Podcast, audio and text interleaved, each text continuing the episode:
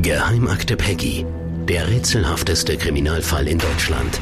Deutschland. Die BürgerInnen und um Lichtenberg finden keine Ruhe. Das ungewisse Schicksal von Peggy bewegt alle hier. Seit 2001 ist der Fall ungelöst. Bis heute. Sie haben einen Schuldigen gebraucht und mit Ulfi haben sie einen richtigen gefunden gehabt. Nein, ich habe sie nicht umgebracht. Nein, ich habe sie nicht umgebracht. Antenne Bayern Podcast Geheimakte Peggy. Die Geschichte eines Skandals. Episode 8. Verpasste Chance Teil 3.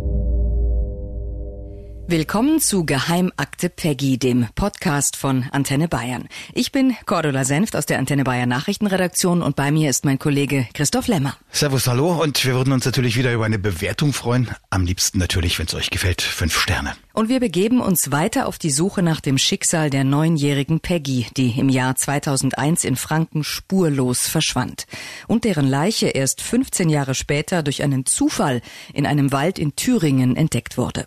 Und dieses Mal haben wir zwar wirklich spannende Teile dabei. Zum einen erzähle ich hier zum ersten Mal, wie ich als Journalist nicht bei der Polizei nach Informationen gefragt habe, sondern wie ich selbst der Polizei welche gegeben habe und dann von einer ganz anderen Seite mitbekommen habe, was sie damit gemacht hat. Und zum Zweiten geht es um einen Verrat innerhalb der eigenen Verwandtschaft. Ein Mann wird als Mörder von Peggy bezeichnet, und zwar öffentlich. Und dieser Vorwurf kommt aus der eigenen Familie, woraufhin die Polizei noch einmal entsprechende Ermittlungen nicht nur aufgenommen, sogar noch verschärft hat. In dieser Folge beschäftigt uns also weiterhin eine Spur nach Ostdeutschland, zur Nachbarsfamilie Kaiser und deren Verwandtem Thorsten Engelhardt. Genau um die geht's. Dieser Jugendliche aus Ostdeutschland, der mehrmals zu Besuch in Lichtenberg war, der der Polizei die Unwahrheit über sein Alibi sagte und zwar gleich mehrfach. Jedes Mal konnte ein Ermittler in Ostdeutschland sehr schnell und unkompliziert die Aussagen von Thorsten Engelhardt widerlegen. Und bis heute ist diese Spur nicht abgeschlossen. Wobei sie das im rechtlichen Sinne schon ist. Die Staatsanwaltschaft hat das Ermittlungsverfahren ja eingestellt, weil sie keine Ansatzpunkte mehr gefunden hat. Das heißt, Thorsten Engelhardt gilt im Fall Peggy als unschuldig und seine Familienangehörigen, vor allem Mike Kaiser, gegen den auch immer wieder ermittelt wurde, der auch. Beide rechtlich gesehen unschuldig. Und deswegen haben wir die Namen in diesem Podcast natürlich auch geändert. Die richtigen Namen sind uns aber bekannt. Genau, und dabei wäre es sicher auch in deren Sinne gewesen, wenn die Ermittlungen gegen sie ein klares Ergebnis gebracht hätten und nicht nur deshalb eingestellt worden wären, weil die Ermittler halt nicht mehr weiter wussten. Das ist der Stand heute, also 2019. Das war freilich nicht der Stand im Jahr 2002, ein gutes Jahr nach Peggys Verschwinden. Damals hätte die Kripo diese Spur vielleicht doch noch mit dem richtigen Ergebnis abschließen können.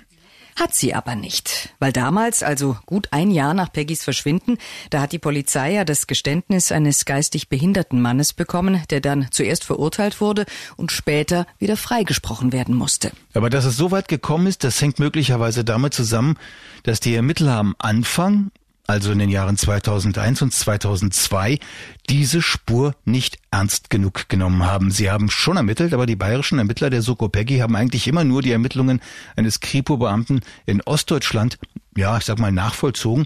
Und ich weiß von Polizisten in Ostdeutschland, dass die schwer irritiert waren, als ihre bayerischen Kollegen diese Spur eines Tages einfach zu den Akten gelegt haben. Das haben die nie verstanden, übrigens bis heute nicht. Und du, Christoph, bist bei deinen Recherchen auf diese Spur gestoßen. Du hattest ja bereits 2012 in einer großen Beitragsreihe auf Antenne Bayern über den Fall Peggy berichtet und im Jahr drauf sogar ein Buch veröffentlicht. Ja, das Buch Der Fall Peggy mit Co-Autorin Nina Jung. Mir ist bei meinen Recherchen ein Vermerk über diesen Thorsten Engelhardt aufgefallen und dann habe ich angefangen, diese Spur neu und richtig durchzurecherchieren. Und da habe ich dann vor allem Quellen in Ostdeutschland erschlossen. In Bayern wollte kein Mensch etwas zu diesem ganzen Fall sagen. Die haben da komplett dicht gemacht. Und was haben die ostdeutschen Quellen gebracht? Das war total spannend. Wir hatten in der letzten Woche ja schon damit angefangen mit der Online-Fahndung einer Ermittlungsgruppe gegen Kinderpornografie in Ostdeutschland. Und jetzt erzählen wir, was daraus wurde. Da hatten Polizisten also Fotos abgegriffen, die in einem Netzwerk angeboten wurden. Richtig, in einem sogenannten P2P-Netzwerk. Das heißt, jeder User hat dort Dateien auf seiner eigenen Festplatte online sichtbar gemacht. Jeder, der in demselben Netzwerk mit einer entsprechenden Software unterwegs war, konnte die sehen und direkt von der Anbieterfestplatte auf die eigene laden. Das taten auch die Polizisten. Und so kamen sie an die Bilder, auf denen sie das Gesicht eines Kleinkindes sahen, eine Missbrauchssituation und Teile der Wohnungseinrichtung drumherum. Und dann hatten sie die IP-Adresse des Computers rückverfolgen und so den Anbieter feststellen können. Genau. Sie bekamen von dessen Internetprovider den Namen und eine Adresse. Sie haben dort geklingelt und sind in die Wohnung gegangen. Sie hatten die Fotos aus dem Internet dabei. Sie haben zuerst überprüft, ob sie hier an der richtigen Adresse sind. Sie haben auf den Fotos Möbelstücke gesehen und die passenden Möbel in der Wohnung wiedergefunden. Sah also schon mal gut aus. Dann haben sie eine Kamera gesehen, die haben sie sich genauer angeschaut und da passte dann schon der Typ zu den EXIF-Dateien der Fotos, also dieser Zusatzinfos, die in Bilddateien immer mitgespeichert und die von der Kamera generiert werden. Wurde genauer untersucht und es stellte sich heraus, genau das war die Kamera, mit der die betreffenden Bilder gemacht wurden. Dann haben sie sich die beiden Kinder angeschaut, die in der Wohnung waren und das kleinere, gerade mal zwei Jahre alt, passte ebenfalls zum Foto. Zu dem Missbrauchsfoto. Zu dem Missbrauchsfoto. Und dann haben sie den Mann in der Wohnung festgenommen. Beim Untersuchungsrichter haben sie eine sogenannte Nackt-ED beantragt und bekommen. Eine Nackt-ED. Was muss man sich denn darunter vorstellen? Ja, genau das, was der Name sagt. ED heißt erkennungsdienstliche Behandlung und nackt heißt nackt. Und auch hier passte das Ergebnis zu dem, was auf den Bildern zu sehen war. Der Mann hatte seine kleine Tochter missbraucht. Er hatte davon Fotos gemacht und die hat er in einem P2P-Netzwerk zum Tausch angeboten. Und diesen Mann kennen wir schon. Richtig. Dieser Mann ist Thorsten Engelhardt. Der, der seine Adresse auf einen Zettel für Peggy geschrieben hatte.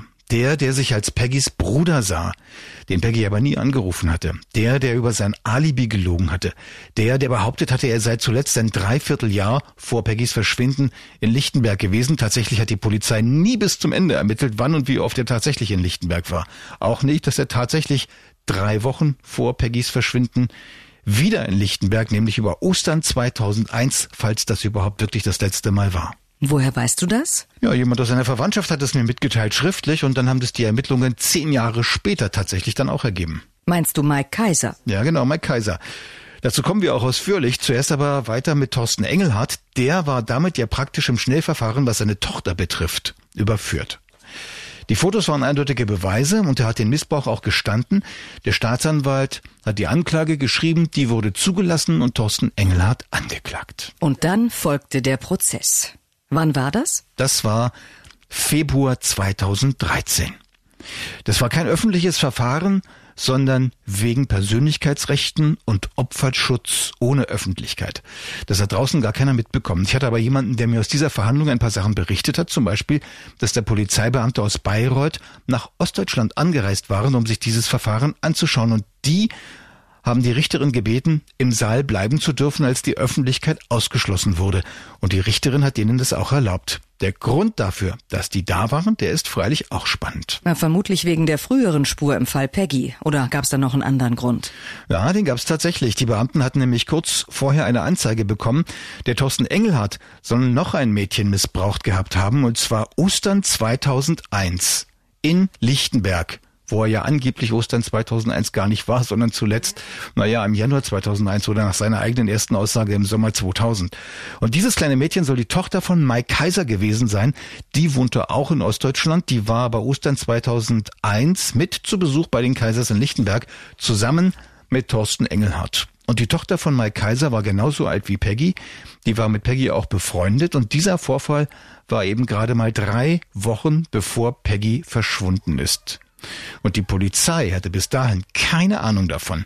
Mehr als zehn Jahre davon nichts gewusst. Die hatten die Spur auf Thorsten ja, wie gesagt, einfach fallen lassen. Und dann im Jahr 2012, muss man sagen, kam eben erstmals wieder Bewegung in den Fall rein. Der erste Schritt war, dass wir auf Antenne Bayern eine Serie gesendet haben, die sich eben kritisch mit dem da noch gültigen Urteil im Fall Peggy beschäftigt hat. Das hat offensichtlich Druck ausgelöst und das hat den Mike Kaiser dazu veranlasst, mit der Polizei zu sprechen. Und dann ist es so gewesen, dass ich selber mit der Polizei gesprochen habe, mit dem Polizeipräsidium Oberfranken und denen erzählt habe, dass ich eben in den Akten von dieser Spur auf den Thorsten Engelhardt was gefunden habe und dass ich beabsichtige, darüber weiter zu ermitteln. Das sind alles deine Recherchen. Genau. Und jetzt also der Prozess in Ostdeutschland gegen Thorsten Engelhardt wegen seiner eigenen Tochter, zwei Jahre alt. Wie lief der ab? Ja, wie gesagt, der war nicht öffentlich und ich war darum auch nicht dabei, aber ich habe Infos dazu bekommen und in dem Verfahren, da ist ein Gutachter aufgetreten, der Herr Thorsten bescheinigt, pädophil zu sein. Dann fragte der Staatsanwalt nach der Vorgeschichte und auch nach Peggy. Da sagte Thorsten Engelhardt, er habe zum Beispiel dieses Medaillon mit Peggys Bild deshalb um den Hals getragen, weil er sich so gut mit ihr verstanden habe und sie so oft besucht habe. Dann wollte der Staatsanwalt wissen, ob es sich auch an anderen Kindern schon sexuell vergangen habe. Und da soll er sich zurückgelehnt haben, gegrinst und gesagt haben, das möchten Sie wohl gern wissen. Seine Neigung, also seine Pädophilie, die stritt er in diesem Prozess nicht mehr ab und sagte zu, eine Therapie zu machen. Der Prozess ging dann auch sehr schnell zu Ende. Schon am zweiten Verhandlungstag fiel das Urteil. Sechs Jahre Gefängnis, genau das, was der Staatsanwalt gefordert hatte. Das war im Jahr 2013. Sitzt er denn noch im Gefängnis? Ja, der sitzt noch, aber nicht mehr lange. Das Urteil wurde im Februar 2013 verkündet. Vorher saß er schon in U-Haft. Danach ist er dann noch für zwei weitere Fälle verurteilt worden. Er hat Stand heute noch so knapp zwei Jahre Gefängnis vor sich. Fassen wir das doch nochmal zusammen. Die Polizei hatte im Fall Peggy eine Spur auf einen Mann, der sich viel später tatsächlich als pädophil herausstellte. Und der über sein Alibi gelogen hatte und letztlich keines vorweisen konnte. Der zuerst behauptet hat, er sei schon lange vorher nicht mehr in Lichtenberg gewesen, was aber auch nicht stimmte. Der gesagt hat, er hege nur geschwisterliche Gefühle für Peggy, bei was anderem mögen ihm die Hände abfallen. Aber der dann wegen Missbrauch seiner eigenen Tochter verurteilt wurde, aber die Hände waren immer noch dran. Der Fall Peggy ist nach wie vor ungelöst. Die Staatsanwaltschaft hat das Ermittlungsverfahren gegen diesen Mann letztes Jahr endgültig eingestellt, weil sie nicht mehr wusste, wo sie noch ansetzen sollte. Diese Spur endete einfach im Nichts, weil die Polizei das falsche Geständnis von dem dann zu Unrecht verurteilten geistig Behinderten hatte. Damit gilt die Unschuldsvermutung. Allerdings passierte dann trotzdem auch immer noch 2013 etwas Komisches. Was? Es gab dann eben auf einmal wieder Ermittlungen, und zwar gegen Thorsten Engelhardt. Und hier muss man ganz genau schauen, wann das war. Also wie gesagt im Jahr 2013. Da gab es aber offiziell gar keinen Fall Peggy. Denn das Urteil aus dem ersten Peggy-Prozess war noch gültig. Die Wiederaufnahme war erst 2014. Der Fall war rechtlich also abgeschlossen.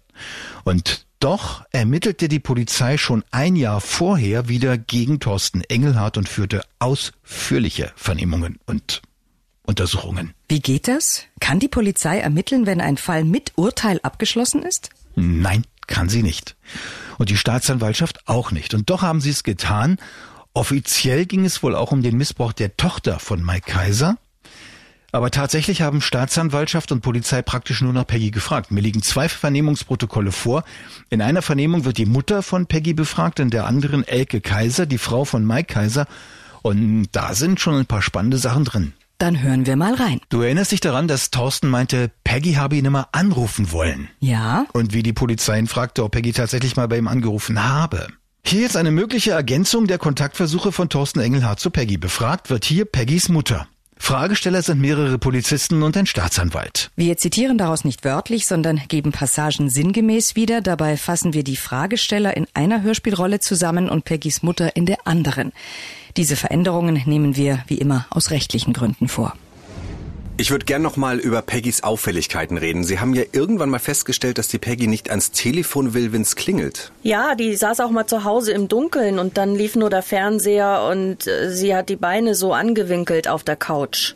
Und dann ging das los, dass sie in der Schule schlechter wurde? Nee, das war noch vorher. Mit der Schule hat's angefangen. Ich habe mir das so erklärt, dass ihre beste Freundin weg ist. Die ist nach Berlin gezogen und dann war Peggy immer ganz traurig, wenn die zu Besuch waren und sind dann wieder weg. Und wann hat das mit dem Telefonieren angefangen? Da erst oder war das schon vorher? Das ist mir irgendwann mal aufgefallen. Ich selbst bin dann immer rangegangen. Also ich rufe dann Hallo und irgendwann habe ich den Hörer genervt wieder draufgeknallt. Wie oft war das denn? Ich bin auch mal nach Hause gekommen und der Hörer lag daneben. Ja gut, aber wie oft? Weiß ich nicht. War schon oft. Und ist Peggy auch mal selber rangegangen? Schon, ja. Und äh, hat sie gesagt, wer das dann war? Naja, waren mal meine Eltern dran und vielleicht hat sie mit jemandem telefoniert. Kann sein, dass sie mal gesagt hat, da war keiner dran. Mhm. Äh, waren diese Anrufe auch noch kurz bevor sie weg war? Ja, auf jeden Fall. In der Woche davor auf jeden Fall. Also da kann ich mich noch gut dran erinnern. Okay, erzählen Sie mal. Mir ist das da extrem aufgefallen, weil sie überhaupt nicht mehr rangehen wollte. Und die war dann zu Hause, es hat geklingelt und geklingelt und sie hat nicht abgenommen. aber zeitlich kann ich das nicht einordnen. Wobei, den Sonntag davor, da bin ich mir ziemlich sicher, da waren die zu Hause. Zu welcher Tageszeit sind die Anrufe dann gekommen? Also extrem ist es mir abends aufgefallen. Abends oder später Nachmittag. Daran kann ich mich nicht erinnern, weil wir abends schon das Licht an hatten. Und das war dann Sonntag, oder? Ja. Okay. Den Tag, bevor sie weg war? Ja, den Sonntag. Und dann haben Sie ja mal gesagt, sie wollte den Montag dann auch gar nicht raus zur Schule. Und den Sonntag wollte sie da auch nicht raus? Da war die permanent in meiner Nähe. Also die ist mir keinen Meter von der Seite gewichen. Das war richtig extrem. War sie sonst nicht. Und äh, haben Sie sich das irgendwie erklärt, wer das war? Nee, also ich habe das mit Peggy eigentlich gar nicht in Verbindung gebracht. Okay, aber wer dann der Anrufer sein könnte, wissen Sie das? Ja, kann ich nur mutmaßen. Der Engelhardt vielleicht? Ich habe den ja nicht wirklich für voll genommen. Engelhardt, wie, wie kommen Sie jetzt auf den? Durch die Presse oder durch unsere Ermittlungen? Ja, beides. Und von selber? Nee. Also, ständig anonyme Anrufe. Es wurde nie geklärt, woher die stammten. Und Peggy drückte sich zu Hause herum, wollte nicht raus, wich ihrer Mutter am Tag vor ihrem Verschwinden nicht von der Seite und wollte am Tag ihres Verschwindens morgens nicht aus dem Haus und zur Schule gehen. Und jetzt weiter in der Vernehmung. Ein Stück weiter geht's dann um Thorsten Engelhardt. Hören wir wieder rein. Wie haben Sie den Thorsten denn so in Erinnerung? Groß, kräftig, ja, eher ungepflegter Typ. Okay, und wie oft war der zu Besuch in Lichtenberg? Also, pf, das weiß ich nicht. Der Buchautor behauptet ja, der sei im Januar noch mal da gewesen. Daran kann ich mich aber überhaupt nicht erinnern. Januar 2001? Mhm. Da sollen Sie da gewesen sein, das stimmt. Zum Mike seinen Geburtstag. Äh, sind Sie mit dem Thorsten eigentlich auch mal ins Gespräch gekommen? Nicht wirklich, nee. Hatte der denn Kontakt zu Peggy? Wenn er zu Besuch da war, ja. Das haben Sie mitbekommen? Naja, die Tochter von Mike war ja auch mal mit zu Besuch. Okay. Kannten die Mädchen sich? Ja, äh, die haben zusammen gespielt sogar. Also die waren im gleichen Alter und Spielkameraden in den Ferien. Was hat denn der Thorsten da für eine Rolle gespielt? Gute Frage. War der mit den Mädchen zum Beispiel unterwegs? Weiß ich nicht. Ich habe auch nicht wirklich danach gefragt, weil es mich nicht interessiert hat, muss ich ganz ehrlich sagen. Man muss aber auch dazu sagen, hier spricht Peggys Mutter vermutlich über Ostern 2001, also wenige Wochen vor Peggys Verschwinden. Das war der Aufenthalt, bei dem Thorsten das andere Mädchen missbraucht hat. Davon wusste Peggys Mutter damals wohl wirklich nichts. Vermutlich konnte sie damals nichts wissen, weshalb sie sich Sorgen hätte machen müssen. Erst im Nachhinein, da sieht es natürlich anders aus. Und das hat der Polizist dann auch sehr deutlich gemacht und in dieser Vernehmung ein paar Details über die Ermittlungen gegen Thorsten Engelhardt erzählt. Wir haben den schon damals im Mai 2001 überprüft. Da sind wir rübergefahren und haben ihn gefragt, wie dieser Zettel mit seiner Adresse in Peggys Schulheft kommt. Und da hat er erzählt, dass er am 7. Mai in der Schule war und am Nachmittag in diesem Clubhaus von diesen Jugendlichen. Da ist dann überprüft worden und da haben wir festgestellt, dass er gelogen hat. So war das 2001. Die Spur ist dann ad acta gelegt worden, weil man gesagt hat, kein Motiv, keine Tatgelegenheit. Wir haben das noch einmal neu überprüft, weil von drei verschiedenen Seiten Hinweise auf Thorsten gekommen sind. Und dann gibt der Polizist noch ein Detailpreis, auf das er erst viel später kam. Die waren also Ostern 2001 zu Besuch, vom 21. bis zum 28. April. Der Thorsten und die Tochter von Mike Kaiser. Die beiden haben zum Beispiel die Peggy in der Woche von der Schule abgeholt. Und genau in dieser Woche ist die Tochter von Mike, vom Thorsten, in der Wohnung von Mike missbraucht worden. Also ziemlich zeitnah zum Verschwinden der Peggy. Wir haben den Thorsten dazu vernommen. Der hat genau auf dem Stuhl gesessen, auf dem Sie jetzt sitzen. Ich? Ja, auf dem gleichen Stuhl. Und da hat er die Tat zum Nachteil der Tochter von Mike auch voll eingeräumt. Und er hat auch gesagt, dass die Peggy das Höchste für ihn war, dass er verliebt in sie war, dass die Peggy ihn mochte, dass die Peggy zu Hause sich nicht wohlgefühlt hat. So hat der Thorsten uns das erzählt. Aber er hat auch immer wieder bestritten, dass er was mit ihrem Verschwinden zu tun hat oder dass er sie mal sexuell missbraucht hat. Und wir haben ihm gesagt, dass uns seine Aussage nicht gefällt, dass uns das nicht reicht und dass er sich gerne wieder bei uns melden kann. Das was? Dass er sich wieder bei uns melden kann. Und wissen Sie was? Nicht mal eine Woche später hat uns sein Anwalt angerufen und gemeint, der wolle doch noch mal reden. Dann sind wir hin nach Ostdeutschland, wo er sitzt, und da hat er zugegeben, dass er eine Achtjährige sexuell missbraucht hat. Das wussten wir da noch gar nicht, das war neu. Aber zu Peggy meinte er, mit der habe er nie sexuell verkehrt. Aber er hat dann gesagt, dass es gelegentlich Kuscheln und Küssen gegeben hat, aber das freundschaftlicher Natur gewesen sei. Aber da soll es eine Situation gegeben haben, da war er bei den Kaisers und hat sich in ein Zimmer zurückgezogen. Plötzlich springt die Tür auf, Peggy kommt rein, springt auf seinen Bauch und setzt sich dahin. Greift dann nach hinten auf die Hose ans Geschlechtsteil. Thorsten will gesagt haben, ich bin erschrocken. Ich habe das Kind zur Rede gestellt und Peggy habe gemeint, hab dich nicht so, das macht meine Mama mit ihrem Mann auch so. Das hat's nie gegeben. Also der Ahmed war unwahrscheinlich verklemmt. Sowas gab's bei dem nicht. Den haben die Kinder nicht mal ohne Sachen gesehen. Und sowas nie. Nie.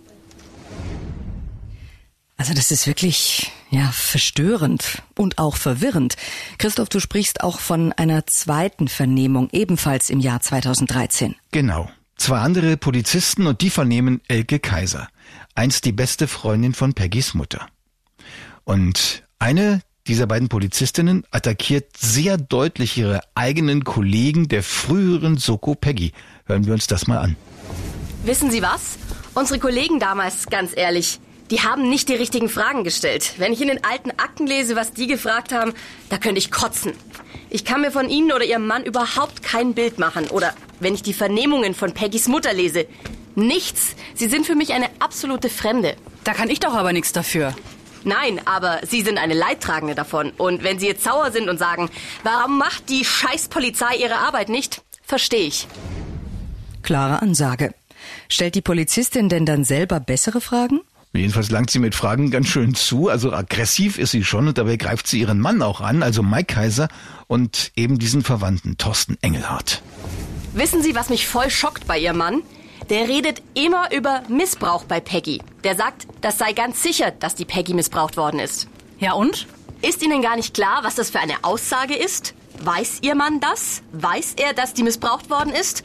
Uns gegenüber hat er das nämlich noch nicht erwähnt. Das erzählt er nur sonst überall. Na, gehen Sie mal von Thorsten aus. Thorsten hatte durchaus die Möglichkeit. Aber dass er das in der Klarheit wirklich getan hat, das wissen wir so noch nicht. Das hat er noch nie gesagt. Das mit Mikes Tochter ist im April 2001 passiert. Genau. Wieso sind wir nicht sicher, dass er auch da Peggy missbraucht hat? Sind wir nicht sicher. Und wenn mein Mann das so sagt, dann müssen Sie ihn fragen, nicht mich. Das tun wir auch. Aber wissen Sie, da zeigt er seinen eigenen Verwandten wegen seiner Tochter an, aber er sagt kein Wort, dass er Thorsten beim Surfen von Lolita, Sex und Kinderpornoseiten erwischt hat.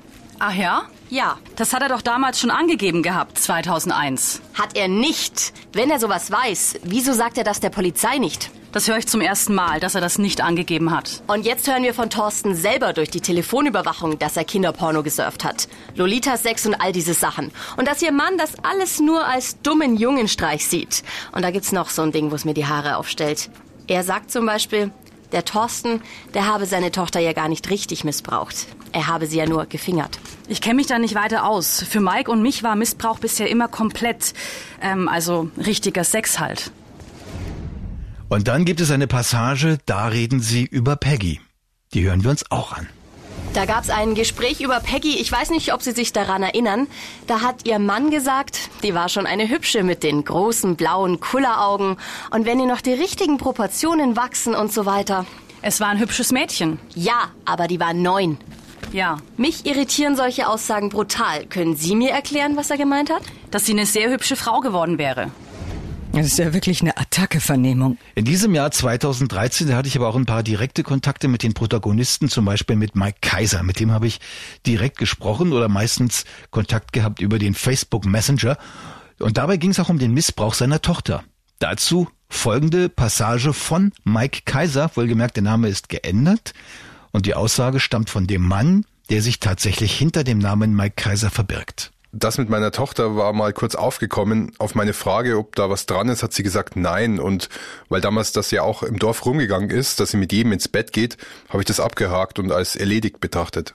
Dann zu Ostern 2001. Thorsten war in den Osterferien 2001 auch bei uns. Da ist das mit meiner Tochter passiert. Dann schreibt er, warum letztlich er es war, der den eigenen Verwandten, also Thorsten, anzeigte. Das sei erst dann gewesen, als Thorsten bereits zwei Wochen in U-Haft saß nach der Online-Razzia und wegen dessen eigener Tochter. Ich habe Ende August 2012 durch die Mutter meiner Tochter von dieser Sache erfahren. Meine politische Gesinnung und meine Erfahrung mit anderen Opfern haben mich dann dazu bewegt, ihn anzuzeigen. Das habe ich dann bei der Kripo in Hof gemacht und da auch gleich mit den Beamten über mögliche Zusammenhänge mit Peggy gesprochen, was aber zu dem Zeitpunkt fast ausgeschlossen wurde. Und schließlich? Ich selber gehe davon aus, dass Thorsten mit Peggys Verschwinden was zu tun hat. Sagt Mike Kaiser über seinen eigenen Verwandten. Wobei er das dann später auch wieder anders gesagt hat. Hinzufügen muss man hier aber, dass Mike damals ohnehin ziemlich offenherzig in allen möglichen Foren unterwegs war und sich zum Beispiel die Todesstrafe für Kinderschänder wünschte, allen Ernstes in dieser Zeit, etwa 2012 und 2013, in der Zeit, als die Polizei wieder innerhalb seiner Verwandtschaft gegen Thorsten Engelhardt ermittelte. Seine politische Ansicht, die hat er mir auch mal in einem persönlichen Treffen verraten, nämlich er wähle Republikaner oder NPD. Und in einem dieser Foren schrieb er, gemünzt auf Thorsten Engelhardt, Als perverses Schwein bist du geboren, in diesem Leben hast du nichts verloren. Darum fordern wir für alle Länder Todesstrafe für Kinderschänder. Für eure Taten sollt ihr büßen, ihr sollt euer Leben nie wieder genießen. Die Erfahrungen zeigen, dass Therapien nichts nützen, nur euer Tod kann Kinder schützen. Na mal sehen, wer sich traut, das zu kopieren.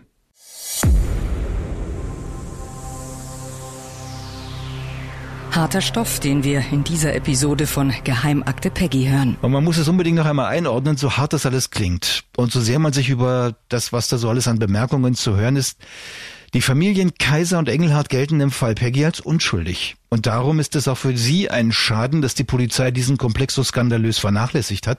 In der ersten Zeit nach Peggys Verschwinden, da hätte er sich vielleicht erhärten lassen können, vielleicht mit einer Anklage und der Lösung des Falls Peggy oder auch mit einem gegenteiligen Ergebnis. Wenn die Spur wirklich ausermittelt worden wäre, dann hätten Kaisers und Engelhards vielleicht auch entlastet werden können und hätten auch für sich als Familien Ruhe im Fall Peggy.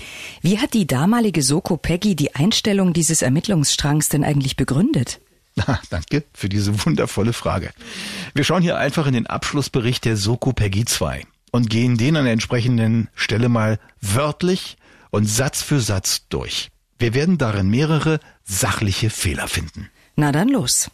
In den Sommerferien 2000 besuchte Thorsten Engelhardt seine Verwandtschaft, die Kaisers, in Lichtenberg und lernte während seines dortigen Aufenthalts die damals achtjährige Peggy Knobloch kennen. Letztmalig hielt er sich am 28. Januar 2001 in Lichtenberg bei Familie Kaiser auf.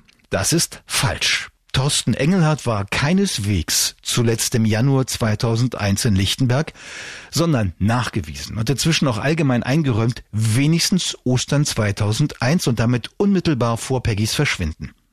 Die Soko hat nicht einmal den Versuch unternommen, die Fakten hier vollständig zu ermitteln. Weiter im Abschlussbericht. Nach dem Verschwinden von Peggy reagierte er sehr auffallend. Er trug ab dieser Zeit ständig ein Amulett mit Peggys Bild um den Hals. In seinem Zimmer hatte er mehrere Fotos des Mädchens aufgestellt. Zum 7. Mai 2001 befragt, erklärte Herr Engelhardt, während des Vormittags in der Schule und am Nachmittag wie üblich in einem Clubhaus in der Nähe seines Wohnortes gewesen zu sein. Nach Überprüfung der Anwesenheitsliste der Berufsschule und entsprechender Vorhaltung bei einer weiteren Vernehmung räumte er ein, die Schule an diesem und weiteren Tagen geschwänzt zu haben. Als Grund hierfür gab er an, dass er sich in Gegenwart seiner Mutter, sie war bei seiner ersten Befragung anwesend, nicht getraut hätte, dies zuzugeben. Deshalb hätte er eben gelogen. Er habe sich am 7. Mai 2001 zusammen mit weiteren Schulschwänzern in der nächsten Großstadt aufgehalten. Hier ist der Abschlussbericht der Soko Peggy 2 sogar schlicht wahrheitswidrig, also vorsätzlich wahrheitswidrig. Er wurde am 8. Oktober 2002 verfasst. An diesem Tag hatte der wackere Kriminalobermeister Koller in Ostdeutschland auch dieses Alibi längst überprüft und widerlegt gehabt. Die Soko Peggy 2 ignoriert ein Ermittlungsergebnis und behauptet wissentlich falsch, Thorsten Engelhardt habe ein Ersatzalibi besessen, was nicht stimmt. Weiter im Abschlussbericht. Herr Engelhardt ist nicht im Besitz einer Fahrerlaubnis bzw. eines zugelassenen Fahrzeuges. Die Einlassungen wurden hinreichend vor Ort überprüft. Aus genannten Gründen ist weder eine Tatmöglichkeit noch ein Motiv erkennbar. Auch das ist falsch. Er hatte ein Auto zur Verfügung, er fuhr damit ohne Führerschein und gelegentlich mit gestohlenen Kennzeichen. Auch das ermittelte KOM Koller. Und auch das wusste die Soko Peggy 2 und auch das ignorierte die Soko Peggy 2. Und darum ist diese Ermittlung ein Skandal. Und der Stand heute? Ja, die Polizei, also die Sokos Peggy 3 und 4, haben die Spur wieder verfolgt. Nachdem ich in dem Buch Der Fall Peggy darüber berichtet habe. Sie haben die Spur dann auch offiziell betrieben, als der falsch verurteilte geistig Behinderte 2014 in der Wiederaufnahme freigesprochen wurde und es wieder einen Fall Peggy gab. Und die Soko Peggy 4 und die Staatsanwaltschaft Bayreuth haben sie vergangenes Jahr dann endgültig zu den Akten gelegt, weil sie nicht mehr wussten, wo sie jetzt noch weiter ermitteln könnten. Alle Ansätze seien ausgeschöpft, teilten sie mit. Was die Sokos 1 und 2 verdorben haben, sage ich jetzt mal mit meinen Worten, das ließ sich nachträglich nicht mehr reparieren. Geheimakte Peggy. Das war die achte Episode dieses Podcasts und Teil drei von Verpasste Chance. Christoph, wie geht's denn nächste Woche weiter? Mit einem Interview mit dem Bürgermeister der Stadt Lichtenberg, Holger Knüppel. Wir sprechen über seine Stadt, wie die Menschen dort leben, wovon sie leben, welche Unternehmen es dort gibt, welche Perspektiven. Also die Stadt, die einfach das Pech hat, dass dort die neun Jahre alte Peggy verschwand. Hören wir mal in eine ganz kurze Bemerkung von Bürgermeister Knüppel aus Lichtenberg rein. Es ist ein gewisses Stigma, was die Stadt hat. Und ähm, ob man das jemals los wird, also ich glaube es nicht, solange nicht der Fall geklärt ist und solange man nicht irgendwie hier den Mörder gefunden hat. Wir gehen weiter auf Spurensuche. Welche Spur? Eine, die die Ermittlungsbehörden abgelegt haben. Geheimakte Peggy. Nächste Woche die Episode 9. Die Stadt Lichtenberg. Geheimakte Peggy, der rätselhafteste Kriminalfall in Deutschland. Ein Podcast von Antenne Bayern. Jetzt abonnieren.